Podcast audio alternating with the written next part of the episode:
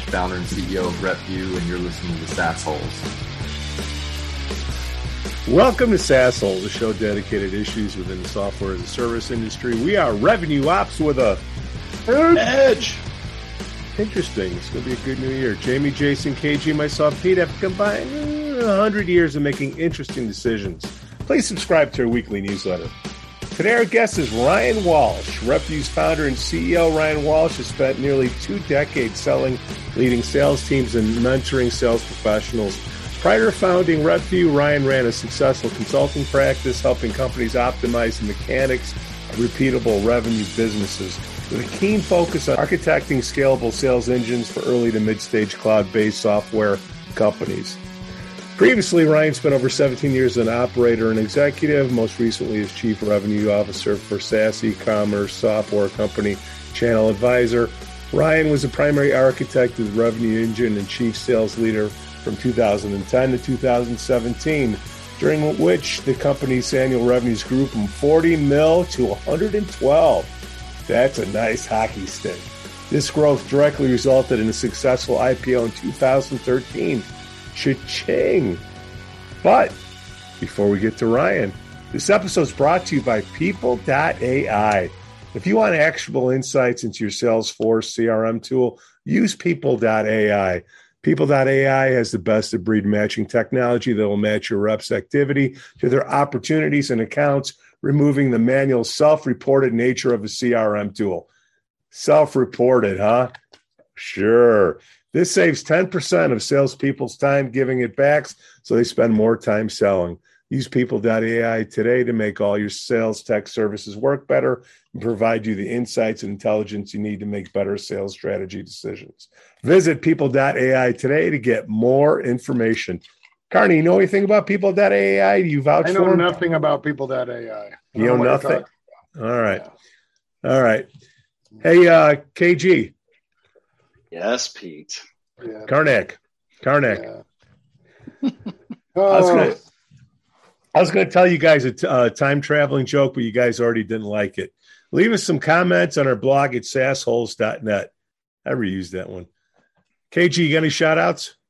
I just have a couple of shout outs here. I, I want to congratulate uh, Phil LaCourte for starting a new position as VP of Acquisition Operations at Ring Central. I think he was at exactly a long time ago, not sure. Uh, happy birthday to my buddy Carlos Woodkey at uh, ZipRecruiter. Happy belated birthday to my brother, Chris Gaith Whoa. At Qualys up in uh, Northern California.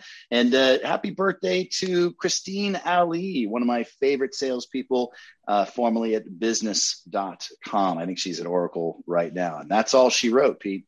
Was he on Cheers? no, No. you're thinking of uh, Christy Ali. Pretty Oh, close. all right. All right. Pretty close. Carney, what do you got? yeah, I got Cindy Grogan. Uh, took a new position at Flexera. She's now general manager of tech ops. Not really sure what that means, but congratulations. And Chris Shelley um, for one year uh, being at Fran Connect.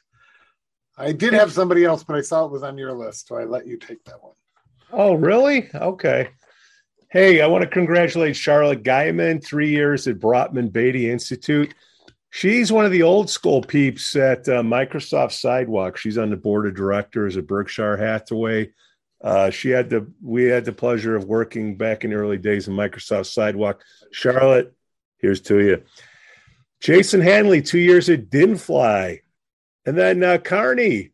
I guess we're on the same page with uh, Cogs. Yeah, that's the one I took off because I saw it was on Go your go ahead. Go ahead. Yeah. So Melissa uh, Cogs, Coglanese, uh, congrats on being the head of enterprise sales at Sprout Social. She's joining our former uh, uh, guest, um, Jamie uh, Gilpin, and and Melissa and, and uh, Melanie Marinelli over at Sprout Social, plus a handful of more. So congrats. All right. And then our my guy uh, Kyle over at uh, Cameo, he had a quick note. Hey Pete, Happy New Year! Been working, helping ramp up some new sales managers, and he's been re- recommending rereading a number of the books we read back in the day. Good to Great, Managing by Influence, Four E's of Leadership, to name a few. Do you have a master list of all the ones we used to read, hope you're all well. You know, books are like milk. You leave it on the counter too long, they spoil. Read the books, apply the information as opposed to just reading books and applying nothing. I gave him a suggestion going to Gallup and read, uh, reading all their publications.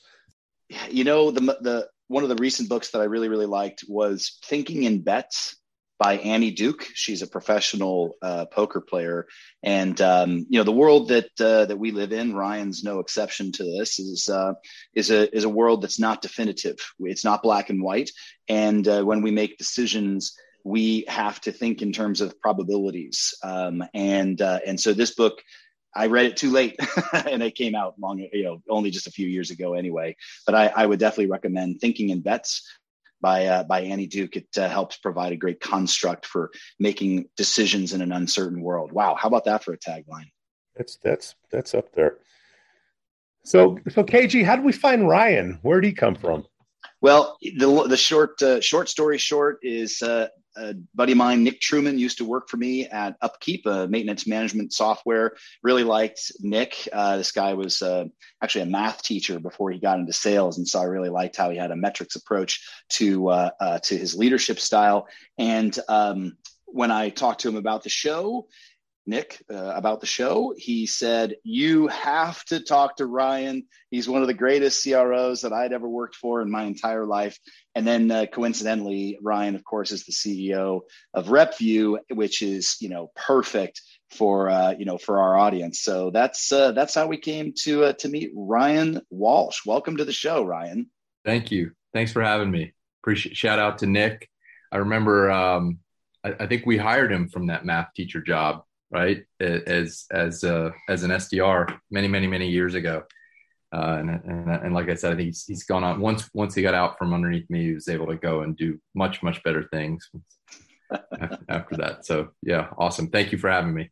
I, I guess Ryan, give us like a three minute summary of your your career. Uh, how did you get to where you are today? I have a feeling you love sales. What gave it away? Uh, Yeah, go uh, ahead. Uh, yeah, How, how'd you get started?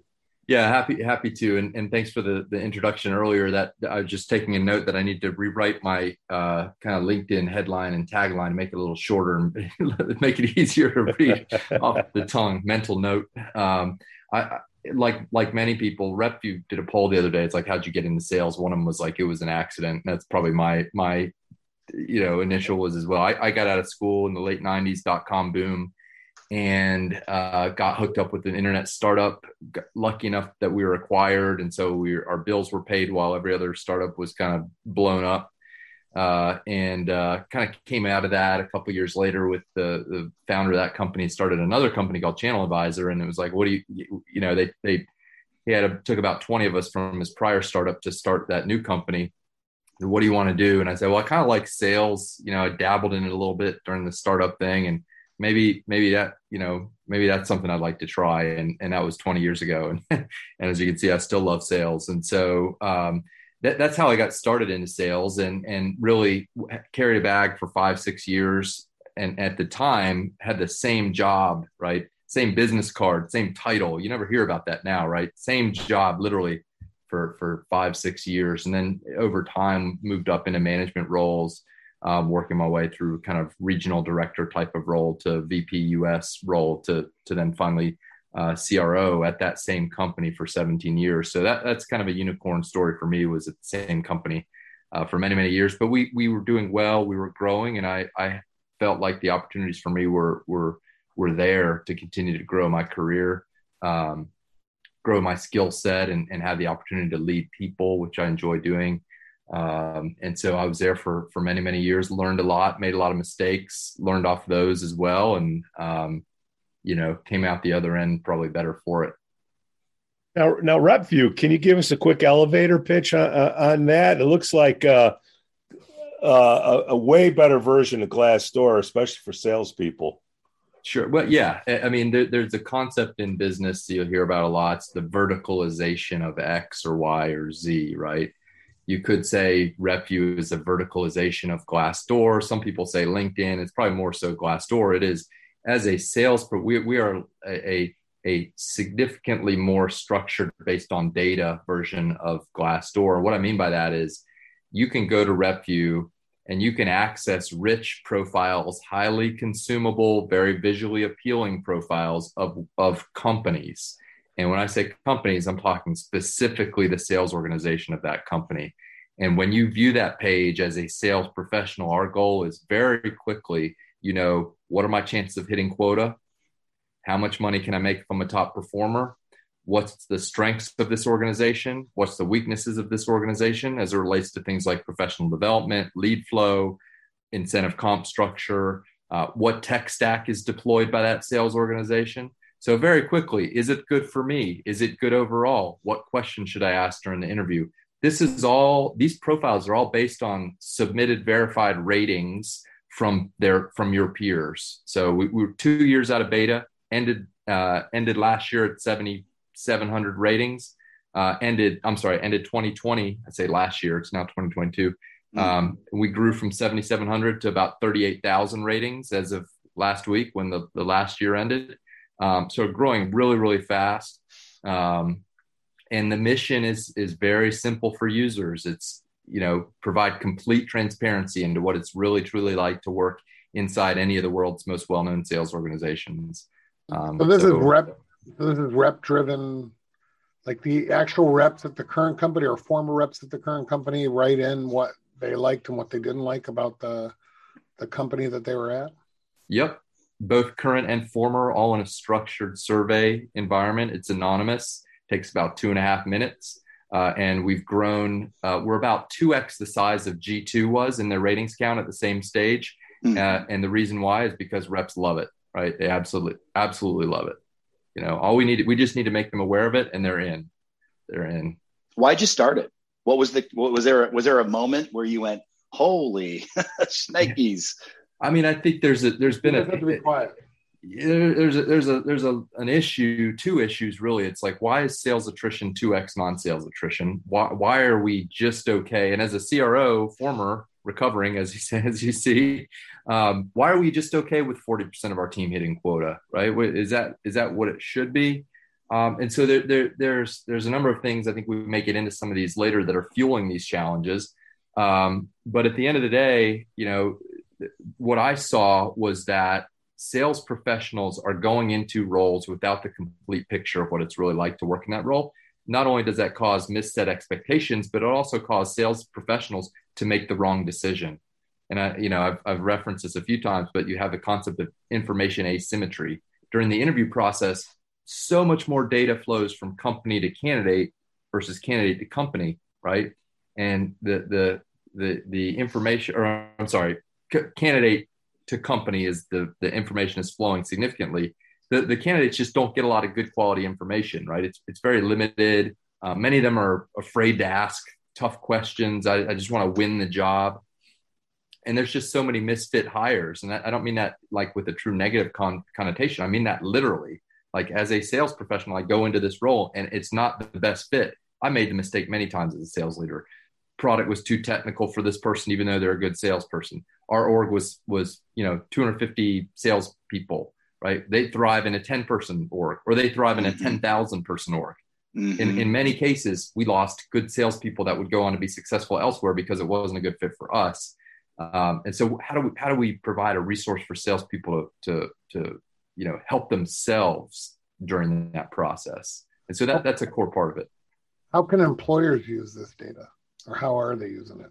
Sure. Yeah. So so employers can use the data, right? Our, our, job at RepVue as the business is to aggregate data and turn it into valuable resources for various constituents. Those constituents obviously include salespeople, right? You go and it's valuable because you go to repvue.com and you can access all the data.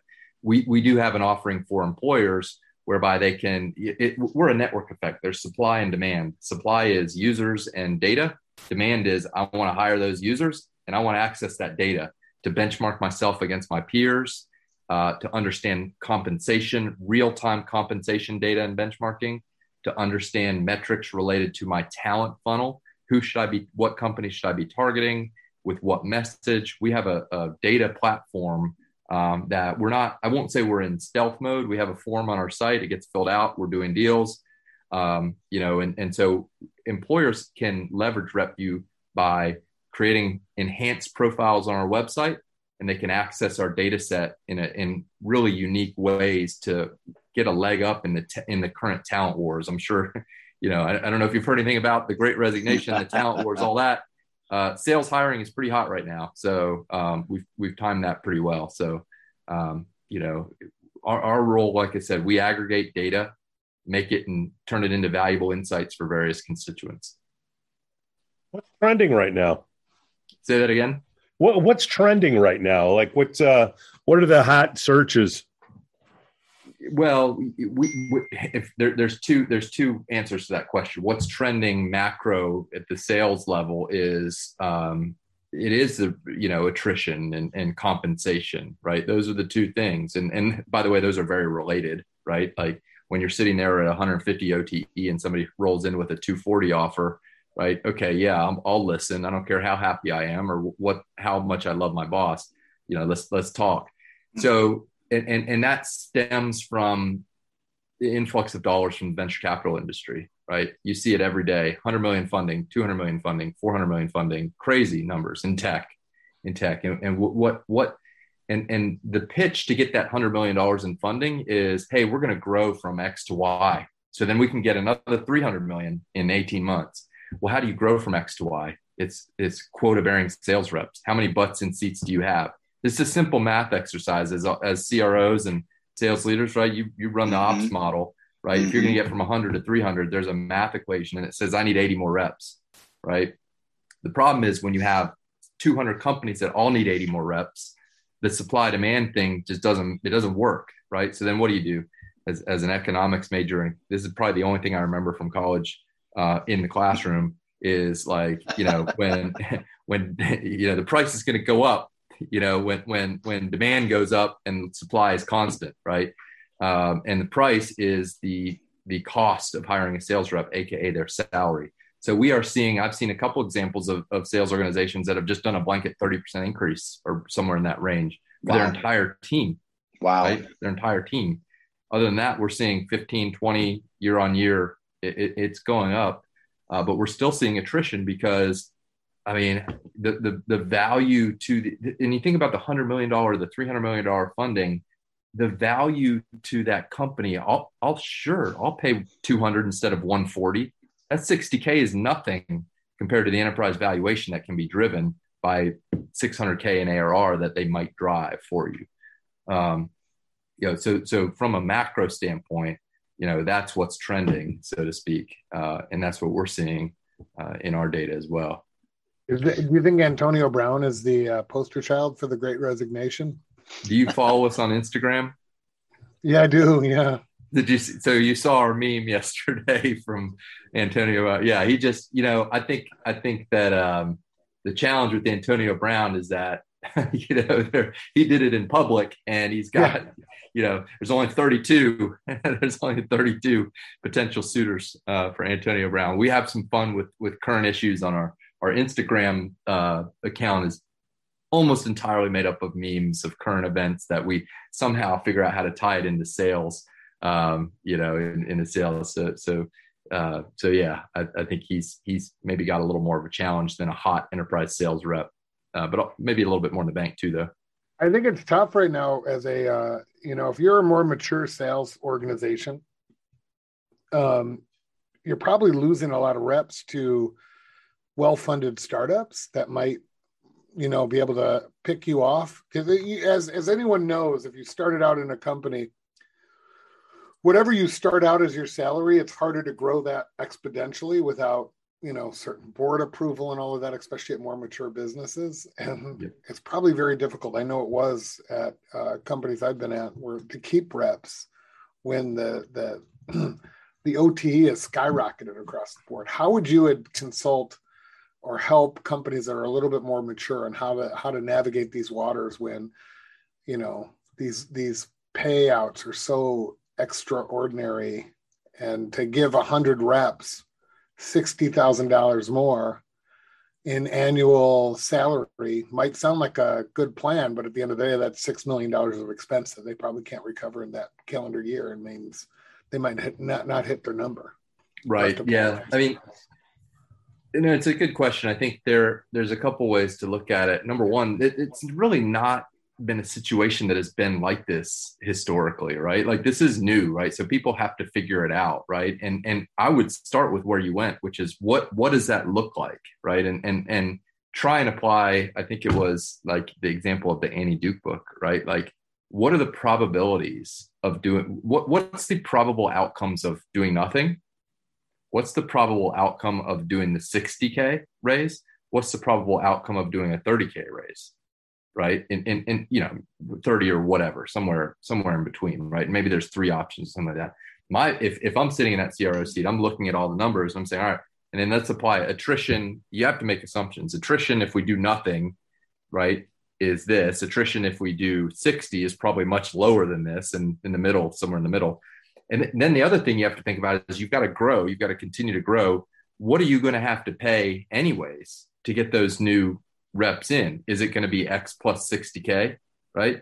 And then, so what does that look like? And now they, by the way, they all have rep views. They're all going to know that they're underpaid. The existing folks, right? They're going to know that they're underpaid. Um, and so, uh, you know, so I think uh, uh, in terms of being an unprecedented time, then you have to take unprecedented measure, measures, right? Obviously, as a as now a CEO and a CRO, I had to CRO has to kind of balance both sides of executive team board responsibilities with yeah, I got to keep, you know, I, I got to, I can't let attrition get up over 25, 30% or else, you know, there'll, there'll be somebody else's problem pretty soon uh, as well. So, I, I, mean, I think that you apply probabilities, you make your recommendation. My recommendation would be to do an increase. I, I don't know if, you know, 60 is extreme for a 140 to 200. Um, I, I, think the other potential is, and you know, it, it just it's the reality of the world we live in, right? Who are the ones that you can't afford to lose, right? Like and and and so you know i'm an advocate for sharing salary and compensation ranges openly right? So for mid-market account executive xyz at large company xyz maybe that range is 160 to 190 right? That doesn't mean like that you can be somewhere in that range. If you have to go above that range for somebody that just means the range is now higher right? And and so i think people need to understand that as well. So if you have a range you push people up in that range without maybe necessarily going over that range. But it, it, you know, at this point, based on what we're seeing, if you're not kind of proactively adjusting some things on the compensation, you're just going to be living in a world of attrition. I mean, it's just it just the, the folks are getting hit up every day. Wouldn't you say though, if your product sells, if your product is great and makes it easier for the sales reps to sell, and you make everything easier for the sales reps to sell, and if you focus purely on that, you might have to increase salaries a little bit. But if reps have a way to hit their number and exceed their number at your company, starting somewhere else where you you, you might not know that path might be more difficult, even if it's thirty thousand dollars more in base or sixty thousand dollars more in base. Yeah, yeah. I mean that's a great it's a great point, right? And and and like if I take a, an account executive role at 180k, this is this is kind of partly back to the problem that RepVue solves. If I take that 100K, 180K job without a lot of information going in, other than like my buddy works there and says it's a good sales job, right? Like I could, I could end up a, a year or two out, I could end up W2ing 140 or 640, right? Like literally, like there's that much of a range in these types of roles, right? Mm-hmm. And so if you are in a position as a leader where you know, look, I don't care. We don't need to raise like you don't need to raise the comp if everybody on that 140 is already making 340, right? Like, yeah, bump it up a little bit just to give people, you know, some peace of mind or something, or just to be in market. Um, but absolutely, if if you have a, a path to that, um, and that's some of the data we can help with, which is here's your talent competitors. Hey, you guys are 64% of the team hitting quota. They're at 22% right? So let's calculate that. And there's that, let's place that probability bet around you go there, what's 22% of this or 64% of that? Um, product market fit, by the way, is, is in my opinion, the number one factor. Forget about every, and everything else is a gap between two, three, four, five, and six in terms of probability of success of, of you as an mm-hmm. individual contributor or a sales leader in that org. Mm-hmm. High tides rise all ships. Uh, yeah, exactly. If you're if you're in a good company that has good product, I mean, look, I, I talked to a guy at Zoom uh, a couple of months ago. I was trying to get him to go work for a client of mine, and he's like, "I made a million bucks last year," and I'm thinking to myself, "How many people at Zoom are not that good and made a million bucks last year?" They, they was mm-hmm. just product market fit, man. Um, yeah. Ryan, I'm going to shift gears on you just uh, slightly and and go the opposite. At, some of my previous companies, we had an amazing total comp package cash being one thing, but all the other benefits that went into the compensation package. 401k mat- matching was one of those things. And what we learned was that for 10% of the company, that was really, really valuable 401k matching. For 90% of the org, especially the sales org, yeah. they, they didn't know what it was, they didn't care what it was they were 22 years old and you know 25 years old whatever and and, and it was it was a benefit that was not valuable so uh, when we think about you know our example of raising comp cash comp by mm-hmm. you know some dollar amount just to stay at market are there insights coming from your platform as far as benefits uh, or other pieces of the comp package that frankly don't move the needle nearly as much that our listeners can basically just say, you know what, we're going to raise comp, but you know, let's get rid of snacks in the office and you know, for, forget you know the Nerf balls. You know, we're not refreshing Nerf balls anymore because no one really cares about Nerf balls in the office. Well, we're not going to the office, but you know what I'm saying? Yeah, yeah, yeah. Any, yeah. any insights out of the platform there? Yeah. Um, so, so not specifically out of the platform. We're actually we're actually rolling out a benefits um, kind of infrastructure it, it, very soon, probably in the next two months on the site. So when you go to this, go to the site, you'll be able to compare and contrast in a structured way. Like I only want to see orgs that have family leave of X or insurance of Y, all that. Um, what you said is is kind of funny. I've experienced the same thing. The 22 year old salespeople, it's not that they don't care about like the 401k match, is they don't care about anything except cash comp. Like, like yeah, you know, yeah. I mean, literally, like they don't care about health insurance, right? I mean, they don't. I don't know. Maybe they could stay on their parents' plan, or maybe they're just like, I'm not going to get sick, right? I mean, probably a bad, you know, bad theory right now, but it, it, it just, it just, they all pale, pale in comparison. The, the problem is they don't care about it. And these things like the Nerf ball and it, like if, even, even if you're in the office, most of them aren't like they don't care, right? Any benefit, and we, we used to do this, like, oh, look, here's your here's your total comp. Like right. health benefits worth like eleven hundred dollars. I don't give a crap about that. Where's nope. my eleven hundred dollars? I'm not. I don't see that money. Like, and this That's is right. worth four hundred dollar benefit. That the reps don't even read that stuff. They really That's don't. Right. They, they, don't care. And so, you know, show me the money is is is what they're thinking. And so, you know, I, I think that uh, uh, for a lot of other and employees as they you know advancing their career. Maybe they got families. And they're like oh actually maybe that health insurance like i guess you know having a kid or something like i don't know that it could be valuable. Now they they start figuring it out. But they they value it's like a wide huge gap between um, cash related benefits and everything else. Even 401k mm-hmm. even though like 401k the, the match that is right? Like this is cash right? It's real cash. It's real right cash. Ba- based on what you just said then would it make sense that if you kept the uh, the full time comp the same, but the pay at risk goes away, that the the reps take on more risk, and you put more pressure on your leaders to uh, keep people on at a higher salary and lower uh, lower bonus? I mean, the, the the the reason I don't really like that is because the the, the 150k OTE, like the good the good salespeople don't get that job to make 150, right?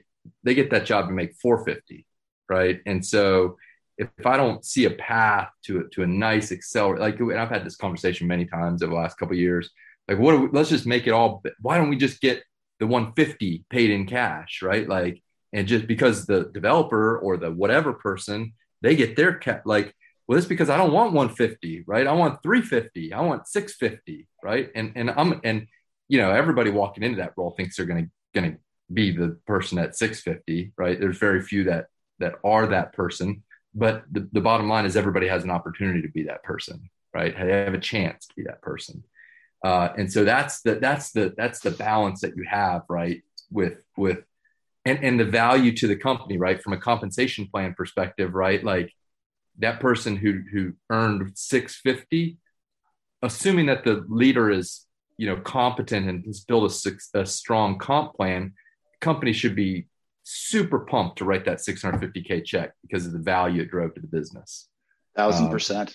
Yeah so thousand percent. company should do, if you yeah. do break that up though if you think about it if you break that up there's 10% of a sales force that's probably making two to three x the ote right yeah. then there's there's 50% that are maybe making right around the OTE, and then there's another, you know, 20, 30% that are well below, right? Mm-hmm. because they, now, if you break that up, and what Pete's trying to say is, I think you take that 10%, those are the people you don't want to, you, you can't afford to lose, right? The people right. that are consistently at that 10%, maybe 15% of them that are consistently there. Those are the ones you probably don't want to give them the OTE of 150. You want to give them the OTE of 450 and say, keep doing what you're doing, and we're going to maximize that mm-hmm. and then the mm-hmm. rest hey you can get to that 450 consistently if you do these things and you start proving yourself out this way and then we'll move you into that role i think that's where you're going at pete right that's sort of like breaking it up into then well, they don't have to do all the aspects of it well the the argument is you know your your salespeople are competitive, right? So you want to show them, you know, an upward swing. And my point is, then have a plan where they get 450 in salary because that's what the market's paying. Make uh, make success not optional, make it mandatory. And if they they don't bring in that revenue stream that they need to support the 450, then you you move on to somebody else. That's all. So if if the upside's 450 and 10% are going to make it, then you can budget that out. And these people that are coming in, the the risk all the risk is on the leadership, not the reps. If the reps see that, then that could be a pretty good differentiator. That's kind of why I say at the beginning, you got to have a good leadership team. Because if you got a bunch of uh, freeloaders on for a sales cycle of a year, then you could run into problems.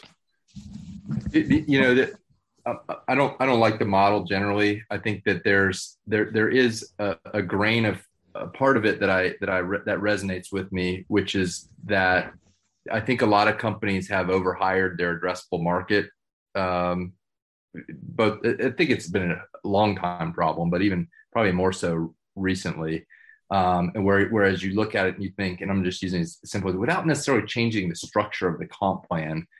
Uh, say you have 100 reps, you know, can you know can you accomplish more with 75 reps on the same type of comp plan, and you're going to end up paying the same or possibly even more total cash out the door to those 75 versus the 100, right? That's something that many heads of sales struggle with all the time because they're getting the pressure from the top heads, heads, heads. Look at the model. Here's the spreadsheet. Heads, yeah, 20 more heads. Here's the spreadsheet. Whereas, you know, well, what my 75, this is the right 75. Like, yeah. you know, I'm just taking I'm just I'm just slicing the pie. You know, is is your we got a we got a meme on Instagram with the pie. You know, just, it's like slicing up. Congrats, like your your pie. The pie is big, but your slice is small. But so so that's the part that resonates a little bit, which is like there is certainly a concept of lean and and tight with your addressable market in terms of your head count. Whereas you get inflated, you end up cutting up head count. You're, many times you're limiting your earning capability of your top performers because there's too many other mouths to feed. Mm-hmm. And, and yeah, those mouths I, might not be as, as good of an eater, so to speak. Yeah, I think I think the addressable market, I think the territory design is such an archaic process. We just typically like most companies when they're starting up and they have 20 reps, everyone's got anything that they want. And then those 20 reps, 15 of them stay with your company and they've gobbled up all the big accounts and they're only working maybe they got 30 accounts they're only working they only have time to work four or 5 mm-hmm. but they're mm-hmm. sitting on 30 accounts and you don't want to remove them because those are the reps you want to keep yet they're sitting on the great accounts i think we got to get rid of eh, get smarter about our territory design uh, rev ops people do to sort of allocate out accounts to reps that have the best shot of winning in those accounts as opposed to Geo. Geo's gone now. COVID has yeah. gotten rid of Geo. Granted, Geo still resonates, but if somebody in New York has a better opportunity hitting somebody in LA than the person who's in LA, give it to the person in, in New York who has better yeah. connections there. Yeah, I think, I think there's got to be a better way of doing territory design rather than just hire to try to grow. Yeah, agreed with that. I think the geo thing is out the door. I think that, that as a as a, a sales leader that has a rep that's got the 30 accounts, they have to be really comfortable that they've built their comp plan to know that that rep who's really good would close if the opportunity is is remotely possible, right? They're not sitting on it to sandbag for next year. If they are, your comp plan's not good or your rep is not good, that they would do it, right? So I think, but but in general, yeah, I think geo's out the window. Um, you, you know, and, and there, there's multiple. We don't have to get into all the different ways you could do it, but um, a lot of it, regardless of how you do it, it, it, there are, you know, starting with the addressable market, you you have to know how much capacity, quota capacity relative to your TAM. And TAM is like, what is TAM? It's not reachable. Like it's, I kind of yeah. look at it RAMs, like reachable addressable market. Like TAM in your in your pitch deck is every human being in the planet and the companies they might start down the road. But yeah, reachable is a different story. I, I, I agree. I think TAM is a is a algorithmic way of looking at your market from a higher level business perspective. But I think if you're going to build a quota, you should almost what you call as a RAM, but that should be interactive with sales leadership on saying, hey, our algorithm says this ABC account is worth $1 million next year. What do you think it's worth? You know mm-hmm. what I mm-hmm. mean? And, and, sort of get feedback there on the on the front lines and then build your quotas off of that. But I, I do think Go ahead. If we if we don't pay a salary, then we're saying success is optional. Then what percentage of the people should be reaching target? Then how do you know you have a good sales plan? That's yeah. it. I'm, I'm throwing that to everybody. Yeah, I mean it, it's it's a, a, very critical statistic that we track um, on on RepVue is is who's hitting quota, right? And and I think before I answer it, I'll I'll precurse the the comments with where we are today maybe isn't where we should be. And and some of it is caused by factors like the it's the attrition right? I mean like you've got the average tenure and i'll tell you a story. We i used to track the average time to people talk, what's average time to full productivity well that doesn't matter what matters is when does that rep plateau right like if, when do they stop like seeing gains for us it was like 20 months right literally would would do more and more and then 20 to 24 months they would kind of start to plateau. Well, if your attrition rate is like you, you may not, your average rep may not get to that 22 months. They just won't. Mm-hmm. It just just doesn't happen. So, anyways, if you get if you can get, I start at, with kind of the 50% mark, right? If you're above 50%, right, like you're starting from a position of like that's actually pretty good. Like for any company out there to get 50% or more of their reps, because you got 20% that are brand new, you got you know, you're always gonna have some that are the 80 to 100, like decent performer that's kind of trying to get over the hump. And mm-hmm. you got some chunk that's maybe struggling a little bit below that. You're trying, still trying to work with them, but you know, the the the the reality of it is more more orgs than not are below 50%, right? And in that particular case, what I'm looking for is why are you below? What are the three things that you're doing to get it above, you know, 50 or whatever your personal ideal number would be. Um, and this kind of gets into like how do you interview companies as a salesperson? But you know, I, I look honestly, I look at fifty percent as kind of a bar um, to get more than half your reps. But let me ask, but let me ask you this though, Ryan. Though, and this is uh, I struggled with this my entire my entire career. Um, yeah. I'm going to play a game with you. Let's say you go to your board. Yep, here we go. Let's say you go to your board with amazing news. Q1 2022, every single one of my salespeople hit or exceeded 100% to goal. And you just, yes, amazing, pat yourself on the back. What do you think? How, how's the board going to respond to you? What, where, how many more can we hire? That's right. what they're going to say. Yeah, yeah, In other words, in other words, uh, Ryan, you screwed the pooch, man. now I'm questioning whether or not you're actually that good of a sales leader because hundred percent of your salespeople, or they're going to say, "What the hell is wrong with you? Your your quotas are way too low." So you either got two quotas too low, or your headcount models are not not correct, and somebody's that is a problem. Now, going on the other extreme, Ryan, zero percent is bad. So, so, and if you are asserting that 50% is, is sort of a bar or a threshold, there's no definitive answer here. We're all just, you know, talking opinions, right? So where is it between 50%?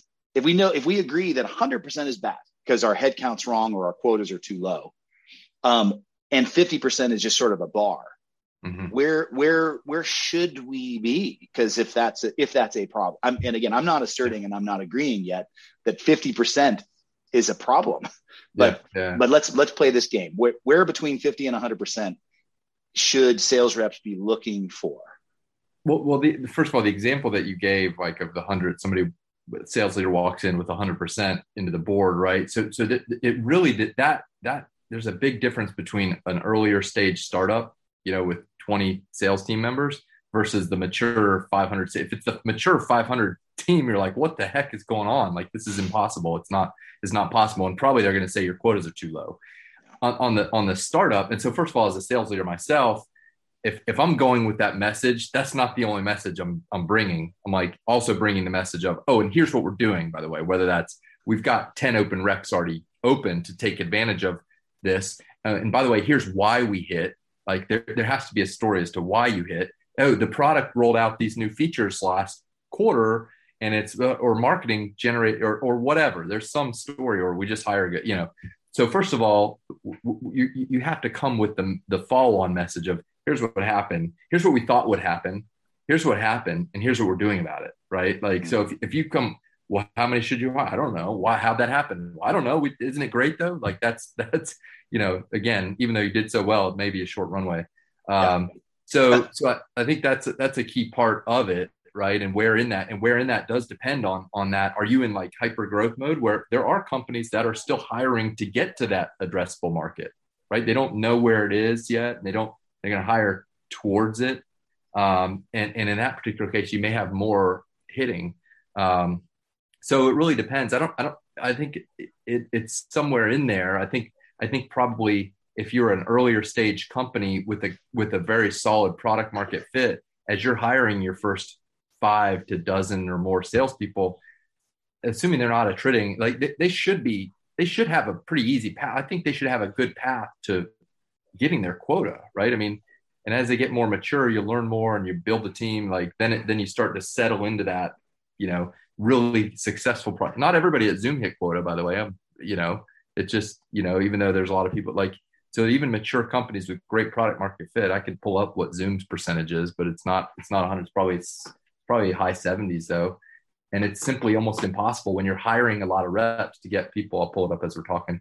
It's, it's simply impossible to, to, um, to get large teams at scale much higher than 60%.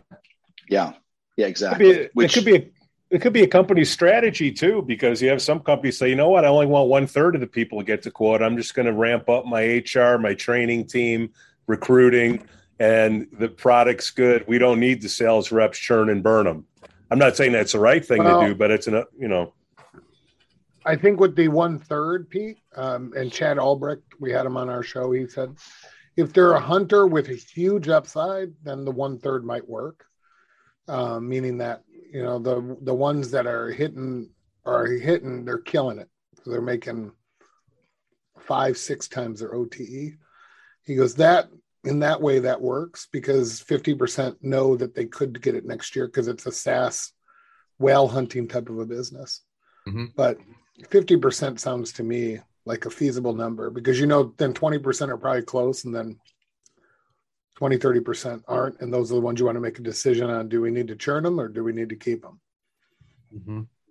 Yeah, i have got the, I'm happy to, to share. Yeah. Zoom's at, Zoom's at uh, 67.3%, which it's like, well, what's Zoom? How it's pandemic. What, how are they not, how are they not, you know, doing, doing more. Right. But, but that's really good. Right. And they're hiring a ton. They got a bunch of people on ramp, I'm sure that may not be there. And they got you know, again, there's always going to be some percentage that are that are just kind of you know below the threshold. Um, you know, so so you know, for Zoom, it's, it's 67, and people will look at that. And here, I'll I'll share the. You guys can see that. Can you see that? Yeah, look at that. Yeah, yeah, yeah. Right here on the right side here, and and Zoom. This is a, this is a pretty highly rated sales org with uh, partic- 101 participants uh, from the sales org at, at, at Zoom um, with 67 with 67 percent which is which is great. Is there a direct correlation between percentage of team hitting quota and that RepVue score? The, the RepVue score takes it, it, it does not. The RepVue score takes into account the sentiment scores across these seven categories: base comp, incentive structure, professional development, culture and leadership, product market fit, lead flow, and DNI. And um, it, it, factors in the weight of these. We get salespeople tell us which ones they care most about. So if you're doing really well and something that people care a lot about, uh, then you'll get kind of bonus points. And it also factors in um, it's a relative score. Like, what does 4.08 mean? Well, it means nothing because if everybody else is 3.5, then you're incredible. If everybody else is 4.5, you're doing terribly. That's the raw score. And the RepVue score also is really it's, it's how do you compare against the others in the in the database. Wow, can you show us the top companies with the top scores? Yeah. So we have a couple different things here. We have uh, the highest score. Um, this is this is overall highest score, and this includes some startups as well that you may not have heard of. So even if you want to go to like um, larger, or if you want to go to public companies or venture backed, whatever, um, you can see. You know th- this sorts. There's about 800 um, in uh, published profiles. You have to have seven or more unique user ratings to get to get on here. Um, and uh, yeah, that is so cool. Auth0, Atlassian, and Miro. Top three. What are look the top, what are the traits look, of the top three? Jamie, look at Sprout. Yeah, Sprout, Sprout Social's is, on there. Yeah, Sprouts Sprouts solid. Five percent. Wow. Yeah, sixty-eight ratings. I mean, so so regardless of of the data and the stats, and you can look if I click on Sprout Social or uh, your friends in Chicago up there, you know, you can see where they're where you know they're not very good in terms of people hitting quota. They've been growing a lot, you know, doing really well, right? You know, 70 out of 293 public, so so a little little lower on what they're paying in base comp. That may change. Um, 33 on incentive comp. They're just consistently super good professional development. Number five, number 18 out of out of 700 some. Number one in public companies in culture and leadership. Uh, so your, your friend uh, Ryan over there is probably run a pretty good org for a while. Um, seven product market fit two. They, they're just very good across the board. Top 15, 20 and most of them, a little lower on base. Um, you know, pretty good number of ratings, 68. I was trying to look at Flexera. Hmm. My my former company. I want to see what they're pulling that up while you were doing this. No uh, charge. Yep, ninety percent. So forty-four point five. So a little below fifty. I mean, that's kind of average. Um, Flexera here, eighty-three. You you you really want them to be probably eighty-five. Um, it's kind of a kind of what we look at as a midpoint. So you can see, looks like lead flow is probably yeah, huge problem. One of the things dragging them down, lead flow. Yeah. Um, the rest mm. of the hmm. stuff is kind of 147, so kind of in the middle. 149. Decent. What that's interesting stuff. People like the comp plan there, 71st out of 261. What are the top three traits of uh, of your top companies? I mean, I, I, think that this isn't necessarily as easily reflected uh, in the in the interface necessarily, but I think what you see, and, and you'll see a, a lot of larger companies that are doing well that are, have established experienced leadership right? And i think they've done it before. They know the drill. Uh, so I, I, think that is a critical factor because you know what, what is how do i build like if i'm going to go take a cro job like what well how are you going to be successful? Well i'm successful and my team's successful. So it's process it's comp plan it's you know what does culture mean? I don't even know what culture culture means winning for sales teams, right? How do you build a culture of winning? You build it with a tight process. You build it with a comp plan that comes the beginning of the quarter. You build it with, you know, like the, the right tools that the team is able to use, right? You build it with engaging with marketing and product to deliver the types of support and infrastructure team needs to succeed. So we see experienced leadership uh, being a key role, right? Something to look at. And then, and then it's just the product market fit, right? I mean, uh, the quote you throw a great leadership t- team in a bad product and the product wins every time right i mean it's it's a, it's it's just you know it, it's my number one by far i mentioned it earlier and So product market fit is you're not going to see any top companies that are like, oh, they're pretty low on product market fit, but everything else is good. Because without a product market fit, everything else isn't going to be good, right? Lead flow is not going to be good. You know, people aren't going to be happy with the comp plan because they're not making money. Um, you know, so th- those are a couple of the traits I'd look at. Ryan, what's the best way for listeners to learn more about uh, your product or connect with you? Should they go to repvue.com? Yeah, absolutely. Repvue.com, R-E-P-V-U-E. I'm easy to reach on LinkedIn and other other channels. Um, you know, so follow us on LinkedIn. RepVue has a pretty big presence as a company page on LinkedIn, and um, you know, just, just reach out. You know, join RepVue, drop a rating in there, and then email us with comments, feedback, what else you want to see uh, from the platform. We're we're just getting started with it, so uh, we've got a lot of things to build. We, we we build most of it from feedback directly from our users. This is awesome. For God's sakes, yeah, we could have Ryan on the show again with these insights because uh, keeping reps is hard, man. And uh, uh, you're you're doing the right thing, Ryan. You know the uh, that information asymmetry is a is a real thing, and if you can help disrupt that, uh, you you got something that's super valuable to salespeople. So keep keep fighting the good fight, man. Thank you. Yeah, I appreciate it. Thank you guys for having me on. Enjoy oh, it. Thanks for, thanks for coming on, Ryan. This episode is brought to you by People.ai. If you want actionable insights into your Salesforce CRM tool, use People.ai. People.ai has the best of breed matching technology that will match your reps' activity to their opportunities and accounts, removing the manual self reported nature of a CRM tool. Self reporting, right, Jamie? We believe it. This saves 10% of his salespeople's time, giving it back so they spend more time selling. Use people.ai today to make all your sales tech services work better and provide you the insights and intelligence you need to make better sales strategy decisions. Visit people.ai today to get more info. All right, another great show in the can, guys. Thanks for yeah. listening to SaaSholes. On behalf of Jamie, KG, and myself, Pete, we thank you for listening and we ask you to please give us five stars in Apple Podcasts subscribe to our newsletter and the podcast notes. And you can always buy us a beer on Patreon slash SaaSholes. Cue the music.